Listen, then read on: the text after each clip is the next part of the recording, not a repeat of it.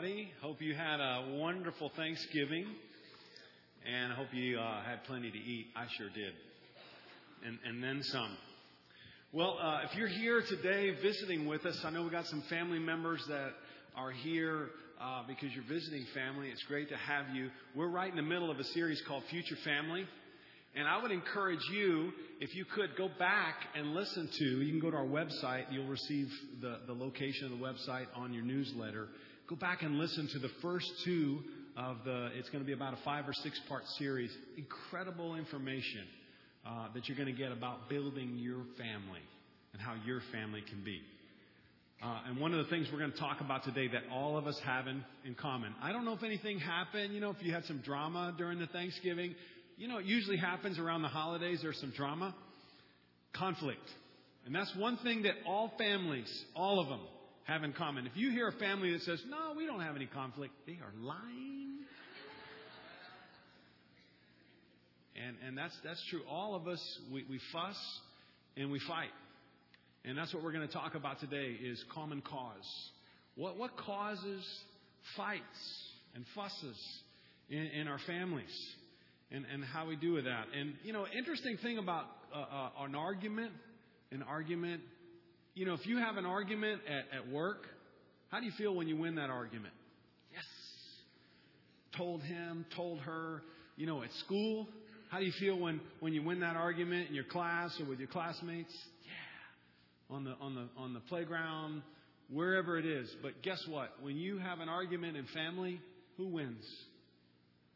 You may win, but nobody wins in an argument in the family. Because you know you feel that. Husband and wife. When you have an argument you, you walk away and you go man i won but we didn't win. We lost. You know and as a wife you know i told him and he got his and i won but we didn't really win. You know you lose something. And that's one of the principles that, that we're going to look at today is no, no one wins. and something that happens with, with conflict in family it's like no other conflict. You know, because when you have conflict at work, you can leave work. You're, you're gone. Okay, but when you have conflict at, at home, when there's conflict at home in the family, it's complicated. It wears on you. It's emotional. And guess what? It's very painful. You take it with you wherever you go. And so in family, when you have arguments and fighting and conflict, it's like no other place. And so today we're going to talk about that, how we can avoid it, how we can overcome it. And there's different ways of processing conflict. Okay? Some of you are what we call peacemakers. And you're just so nice. You know, when we, we have, there's a conflict, you're always, no, wait, wait, time out. We can work this out, and it's okay, and it's fine, and, and we don't need to. And some of you are like that. You're the peacemakers. You're the nice people right? And this is different ways we process conflict. Then there's the sulkers. Some of you are sulkers. I'm not asking for any hands to be raised. Okay? No hand raising. Okay? You just you think about who's the sulker in your family. Maybe it's you. And what sulkers do is, you know, when there's a conflict, you go, so, so how are you doing? I'm fine. Really? You, you don't seem fine. No, really, I'm, I'm fine. You know, those are the sulkers. And then, then you got the stuffers. You know, the stuffers. These, these are the ones that internalize everything. And you ask the question, so are you okay? I'm fine. No, really. Is everything all right? Yeah. I'm good.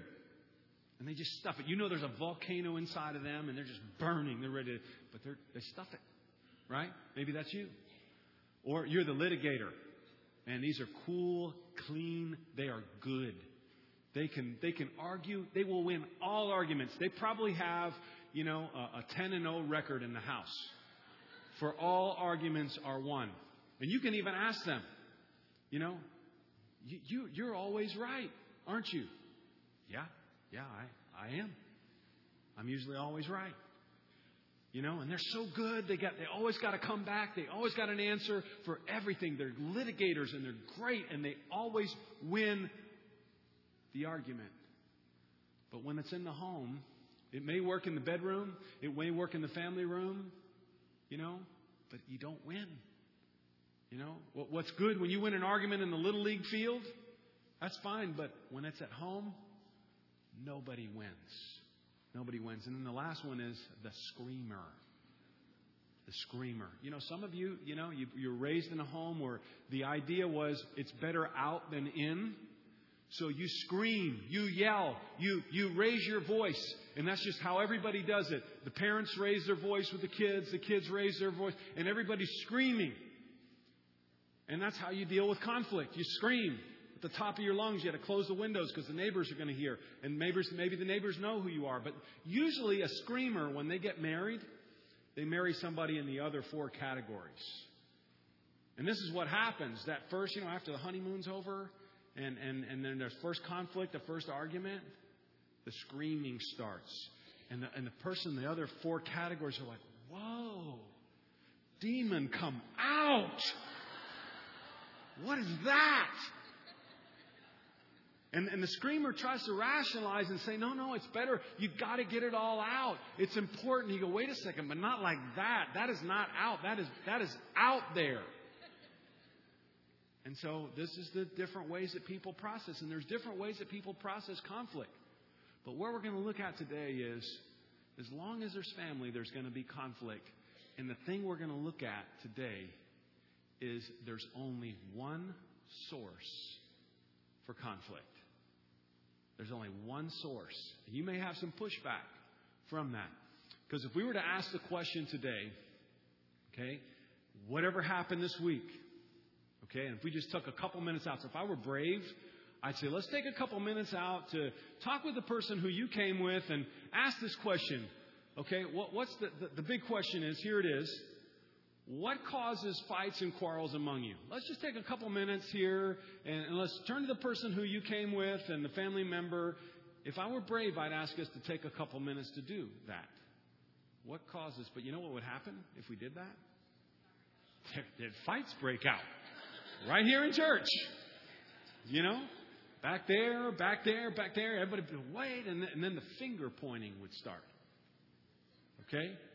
So today we're going to look at a question spoken from the brother of Jesus, James. He wrote an epistle. And this is huge what he wrote. I mean, it's so significant what he wrote. And he asked this question in James chapter 4, verse 1. What causes fights and quarrels among you?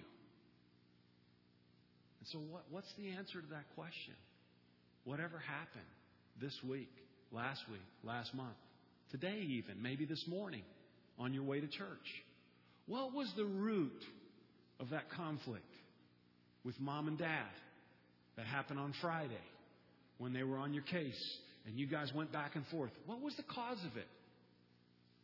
And, and, and you may say, well, the cause of it was mom and, under, mom and dad don't get me.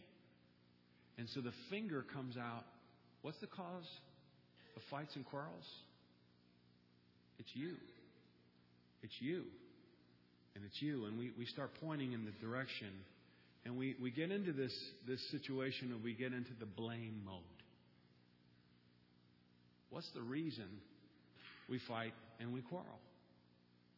Well, if she, if she would do what I want or do what I ask, then we wouldn't have problems. And if my husband would just get off my case, and if he would just get out there and make a living and make more money, and if she would stop spending all the money, and if my kids would listen, and if they would, if they would get their act together and start doing what I ask, and on and on and on we go. And where it stops, Lord only knows. And it's sad, but this is how we manage conflict for a long time. And sometimes the conflict can be so severe and drag on and on, there's damage done to the family. And it's destroyed. And as Shirley showed, you know, you know uh, how she shared this morning, she said she didn't want to get married. You know, that's a description that a lot of people feel today because they were raised in a family where there was so much drama, so much conflict, so much ugliness. They don't want to be a part of a family. They don't want to be a part of that. They'd rather just remain single. And it's cool, you know, because when you're single, you know, we'll talk with them later, but the singles, man, they, they got it, they got it good. You know, they, if they have conflict here, guess what they do with roommates? They move out. And they go to another rooming situation, right? And if they got, uh, they got some conflict here, guess what they do? Well, they move over here. And you're free and you, you can roll wherever you want to roll as, as a single. But when you're in family, you're trapped. There's no escape. You know, you got to live with these people that, and then we get into the situation. Well, if if they would just change, everything would be fine. And we get into this mode of blaming, of blaming other people for what's going on. And here's the principle: as long as you blame others for your unhappiness, you will always be unhappy. And I got an illustration for this so you can understand it. Here's what we do with our, our happiness. We take this, and, and basically we take a position of, I will not be happy until you change what you need to change. So basically, what we do is we take our happiness and we give it to somebody else. And I hate you, Ted. I am so mad at you, and I'm not going to be happy until you give it back to me. Who would do that? Would you do that? Makes no sense, right? But that's what we do. That's what we do with our happiness. We let our parents hold it. We let our friends hold it. We let our brother hold it. We let our sister hold it. And basically, we take this position of, I will be happy if. I will be happy if you would start, you would stop, or you would change, if you would start doing what you need to do, if you would comply, then I will be happy. And, you know, we go on and on. If you, if you, if you, if you, if you. And so basically, what you're doing, you're giving somebody else your happiness. And this is how it works with conflict. And we allow people to control what's going on here by putting the blame and the responsibility on them. So, what I'm going to help you do today is take back your happiness. And you finding a way to be happy with what's going on. And, and I, I promise you, what we're going to look at today, if, if all of us, if all of us would just, just grab what we're going to talk about today, it will make all the difference. And here's something that I've learned through this series. And I got to tell you guys, I may give these series, but these series help me. They help our family. Even this past week, as Dave shared, you know, going around and asking the question, hey, what can I do to help? What can I do to help? Man, it just brought the level down and created an environment in the home that, that everybody's getting along. Because I'm in this for you. But today, what we're going to talk about is if you are unhappy, if you came here today and you are not this, okay, you are not happy, chances are, chances are the reason you're not happy is because somebody else is under your skin. It's mom, it's dad, it's sister, it's brother, it's kids, it's whatever. You're, you're walking around very unhappy because of somebody else. And my best play, our best play, is this is to take responsibility for everything that goes on. And this is my takeaway from this series. You know, and it may take me a while to figure out what it is that's my responsibility. I don't know what my responsibility is, but I, give me a few minutes and I'll figure it out. But that's our best play. And it may, you know, go to the default button and go, well, you know, if I'm having problems with, with in, the, in the family, I can go, well, maybe the reason is I should have never taken my wife out on a date in the first place. That could be the default mode. Okay? Never, never should have started that, but it's, it starts with me. Now, that's an out. It's not, okay? That's an excuse. But our best play is to take responsibility for what's wrong, what's happening in the conflict. And blaming, blaming never accomplishes anything. It's a dead end in family. It's a dead end. And this principle of blaming, it, it affects all areas. It can affect you in work, it can affect you at school, it can affect you everywhere. But if you'll take this principle, and most of all, it affects our family environment. If we'll take this principle we're going to learn today, I promise you, it will make all the difference in how you manage conflict. And this is huge what we're going to talk about today. So take some notes. You may have to go back and, and, and, and, and listen to this or hear this again or go over it again. So here's James. He goes on to say, What causes fights, brother Jesus, what causes fights and quarrels among you? Here it is. Don't they come from your desires that battle within you? What causes fights? What causes quarrels? Basically, you have to take the finger and point it back at you and say, What's going on in me that's creating this, this fight, this quarrel? And it all comes back to us. And sometimes we can think that there are as many reasons for fights and quarrels as there are people in the room. But the reality is, you are the cause of all conflicts and fights. And what James is saying here, if we can learn to think this way, it can change everything in our family dynamic. And, and, and he goes on to say here, you desire, but you don't have. So basically, all of us, all of us have these desires in us. And the desire is this we want something from somebody else, and we can't have it. You want a particular behavior from your wife, from your kids, from your husband, you want something from them. You have a desire. I want them to behave. I want them to do their chores. I want mom and dad to understand me. You want something from somebody in your family, and you can't have it. And guess what that creates? Conflict. Where? In here. And so the origin of fights and quarrels is here. That's where it all begins. That's where it all starts. And he goes on to say, here's something, it's intense. He says, You desire, but you do not have. You want it, but you can't have it. So what do you do? So you kill. Whoa, whoa, whoa, whoa. We haven't killed anybody in the family. And remember, James is writing this to a church. He's not writing it to death row inmates. Okay, he's writing this to a church. And so what this this what he's saying here is called a hyperbole. It's an exaggeration. A little bit. But let me tell you how we kill. We kill relationships.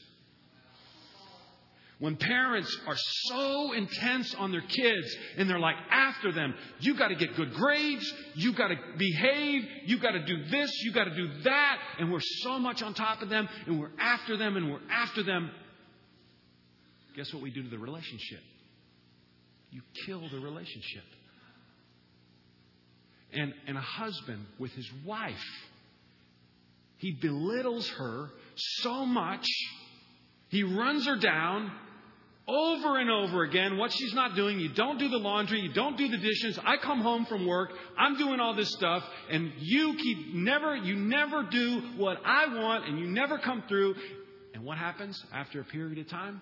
You kill the relationship. And a wife with her husband, she nags and she nags and she nags. You don't come home on time. You're never insensitive. You never listen to me. You never give me the quality time that I need. And you, and you, and you, and you, and it just on and on. And guess what he does? He shuts down. And it kills the relationship. And there are families, there are marriages that have been destroyed because of this desire that we have that people will become what we want them to be. And in reality, We need to deal with what is going on inside of us. Guess what? All of us have got to change a lot. I mean, let's just take a look. Here's what God, here's what God is asking of all of us. Just do all this on this list right here. That's a long list. But does God put the relationship with you on the line if you don't behave 100% of what He's asking? You know what God does with us? He loves us. In fact, He puts the relationship above the list. And see, when the re- we understand that principle of the relationship comes first, and basically what Jesus did on the cross is He says, I will take responsibility for you first. That's huge. You know, it goes both ways for the teens in the house, you guys are feeling like, yeah, yeah, mom and dad, mom and dad want me to do this, and they're always after me, and they're trying to control me, and they tell me who I can hang around with and what I can do, and et cetera, et cetera. But guess what? You guys want something from your parents, and you can't have it. And so you kill the relationship also. You shut down. You don't want to talk to them anymore. You go into silent mode. You go into shut off mode. You know, we go in our room, sit on the bed, put the headphones on, tune out. Mom comes in and says, Hey, you got Junior, can you mm-hmm, check out? And you kill the relationship. See, all of us, all of us are in this category. We want something, but we can't have it.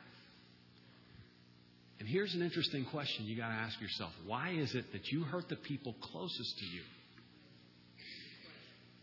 I mean, these are the people you've made vows to, you've made promises to, you work hard for, you do, you've sacrificed for your family more than anybody else in the world. You're willing to, to put them on your shoulder and carry them around and bear the burden for your family. Why is it the people that you do the most for, you fight with the most? Why is it the people that we love the most, we fight with the most? You want to know what the common denominator is? Why you fight with people at home more than you do at school, more than you do at work? Why is that? There's one common denominator you. They're close to you. And we're all guilty. We fuss and we fight because they're close to us. You are the common denominator. You are the one and that's what James is trying to sell us. He's trying to help us understand the people that you hurt the most, that happens because they're close to you. You're the common denominator. You desire, but you don't have. You kill. And then he goes on to say, You covet, but you cannot get what you want, so we quarrel and fight. Now, I'm not smart enough to come up with this. That's why the Bible is so powerful.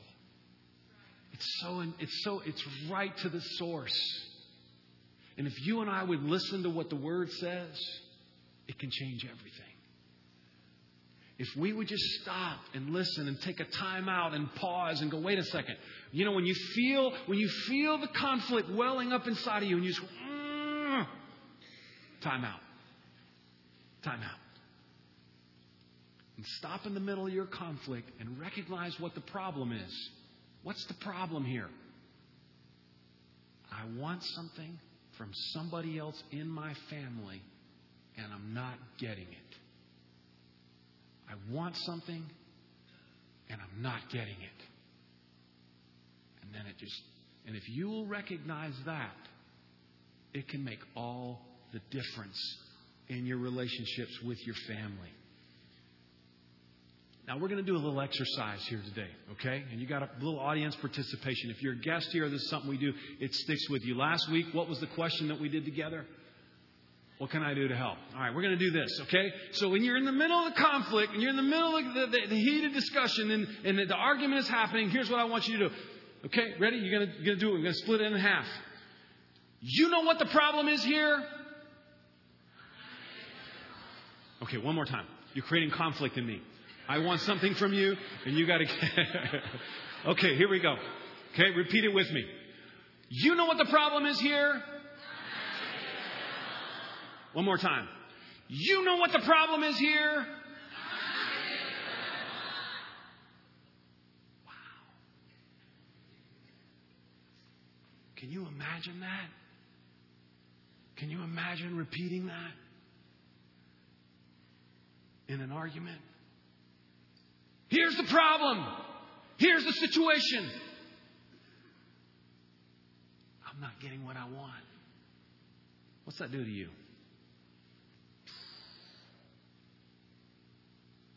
Could use this H for humility, but it's for happiness. It humbles you. Here's the problem. Here's the source. And so if you would just just take that and go, you know what? I, need to take responsibility for me first. I got to look at me first. And then you you know you may be sitting here and you're going, yeah, man, you know, I wish the middle schoolers were here. They were here a little while ago and then they left. I wish they could hear this. Or I wish my husband could hear this. Or I wish my wife could hear this. Or I wish somebody I knew could hear this. And there you go. There you go again. You want other people to change, and you don't want to take care of you. And that's the principle that James is trying to teach us. And then he Jesus, Jesus said this very same thing. He says, Why do you look at the speck? Matthew chapter 7, verse 3. Why do you look at the speck of sawdust in your brother's eye and pay no attention to the plank in your own eye? Verse 3 or verse 4. How can you say to your brother, Let me take out the speck of your own eye, when all the time there is a plank in your own eye? Verse 5. You hypocrite, first, first, first Take the plank out of your own eye, then you will see clearly to remove the speck from your brother's eye. You want to resolve conflict? In your marriage, in your family? Go to the origin. Go to the cause. It's a common cause for all of us. It's us. It starts with us. First, take what is your responsibility whether it's a plank, whether it's a post, a telephone pole, take care of that first. Take care of that first. It'll make all the difference. You know, in marriage counseling, uh, there's there's several ministers that, that do this. They'll sit down with a couple and they're fighting, man, and they, it's so bad that they need counseling. So they sit down, and, and the, the the counselor will put a put a circle, a pie, in front of them, and say, okay, I want you, and whoever they start with, I want you to cut out a piece, cut out a piece of what's your responsibility in this situation. Okay? And they'll never do it. The husband won't do it, the wife won't do it. Even if it's just a little a little sliver, you know, just like a small percentage. You know why they won't do it? this principle right here. If you own a slice, you got to be nice.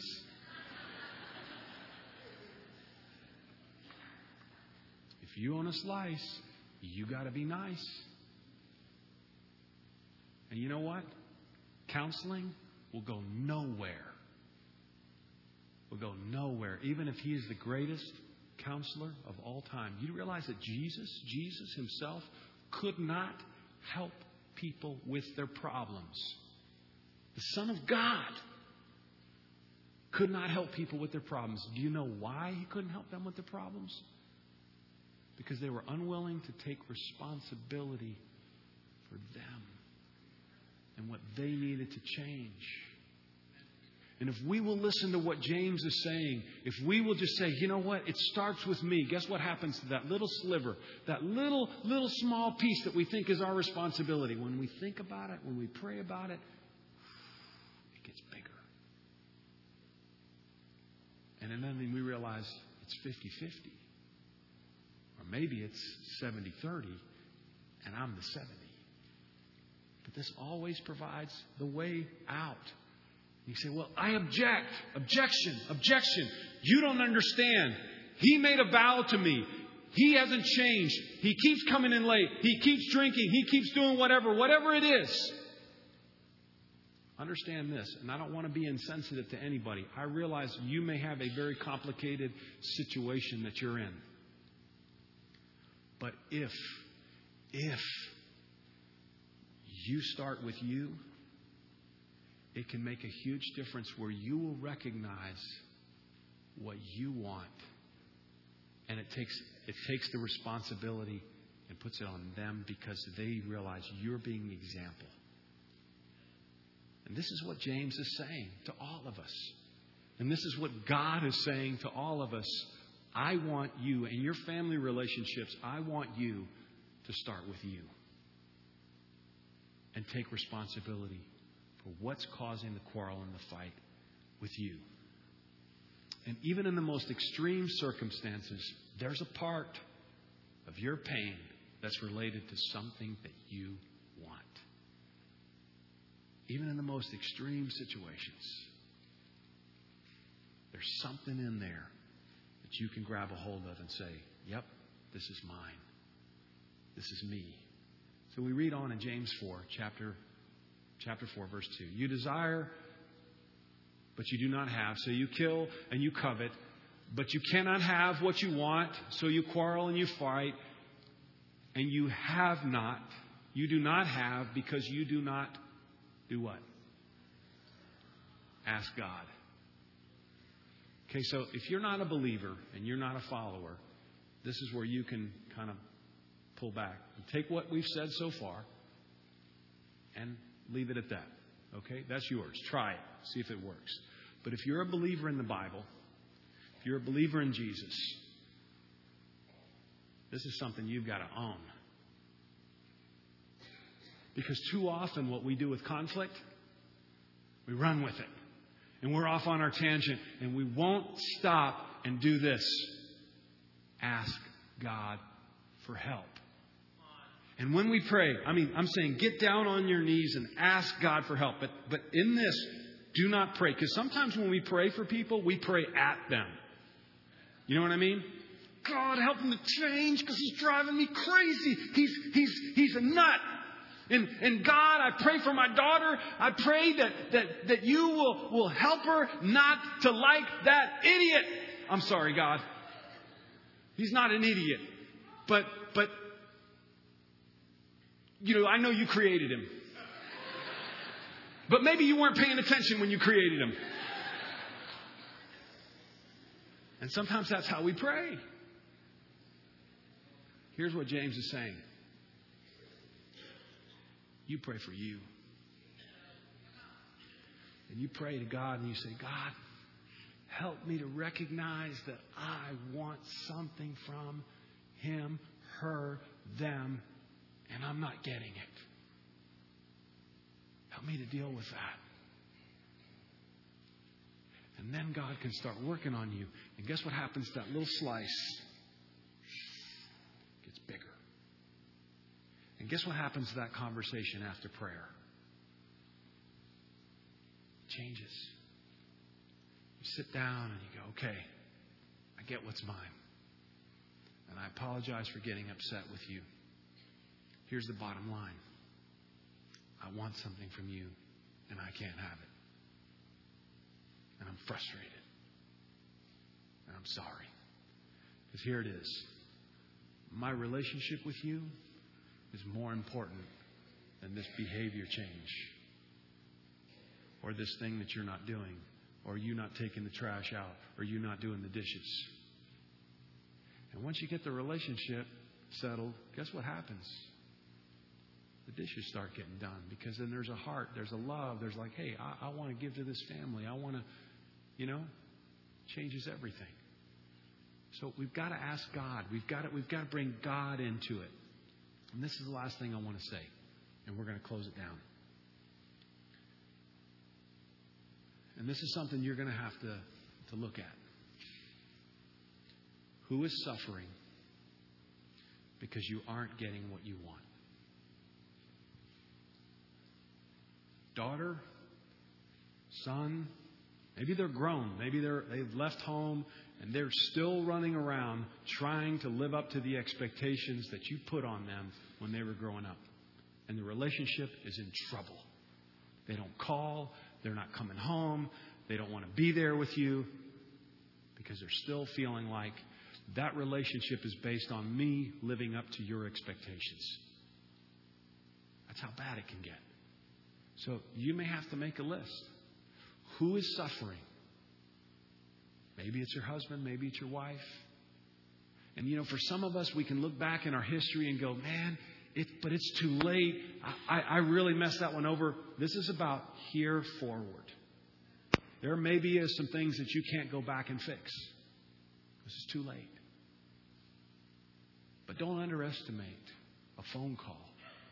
Don't underestimate a letter that you write or an email and how that can restore the relationship.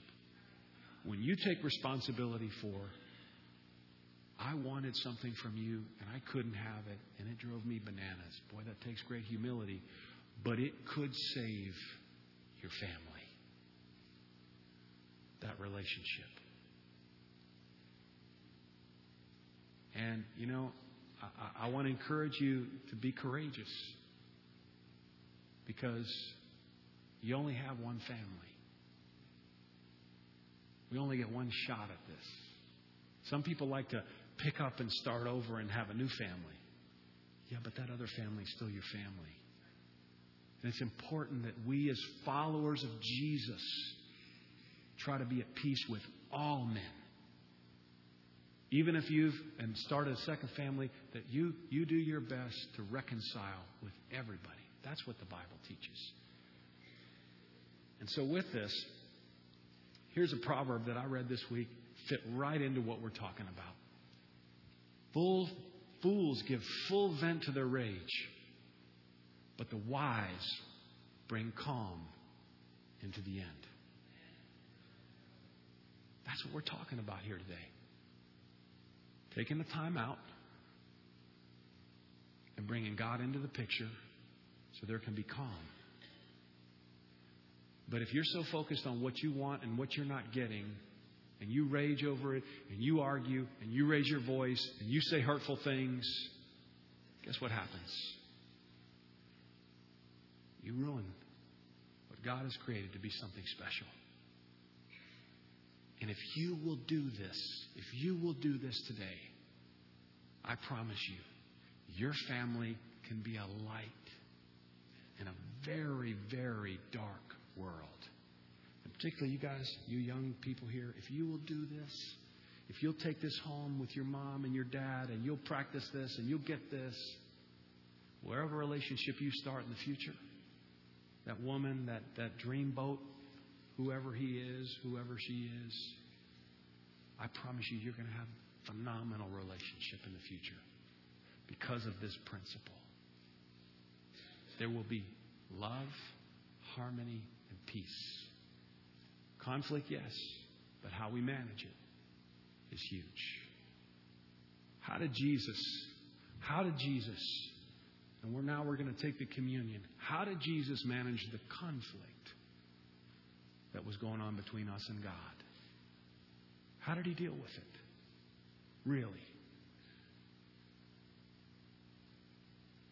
He told God, as we talked about last week, What can I do to help? You're going to need to die for their sins. You're going to need to go down there and humble yourself and take responsibility for what they have done. And they're going to treat you bad. And Jesus' response, I'll do that. And that's what he did for you. Is it too much to ask that you do that with the people that you love? With your family? With your wife? With your husband? With your parents? With your kids? And that you'll start with you. And Jesus said, Forgive them, Father, for they know not what they do. Let's pray for the communion.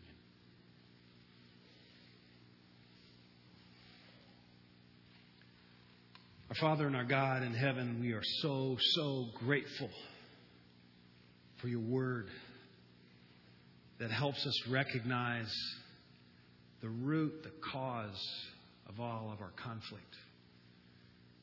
God, we want to ask you to please forgive us for the times that we fought, even this week when we've argued, when we raised our voices, where we got intense and we said things that hurt.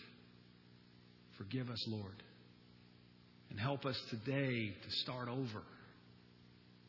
God, and we want to lift up Jesus right now. We want to remember, God, what Jesus did for us on the cross. That He died for our sins, that He took responsibility for us. And I pray, Father, that we will respond to that cross and that we will respond to your love for us by initiating change and that we will follow Jesus by taking responsibility for what we do in our relationships and our family. Please forgive us. We, we lift up the blood of Jesus. We lift up the body of Jesus now, and we are so, so grateful that you love us that much. Forgive us and help us to start fresh. We ask this in Jesus' name. Amen.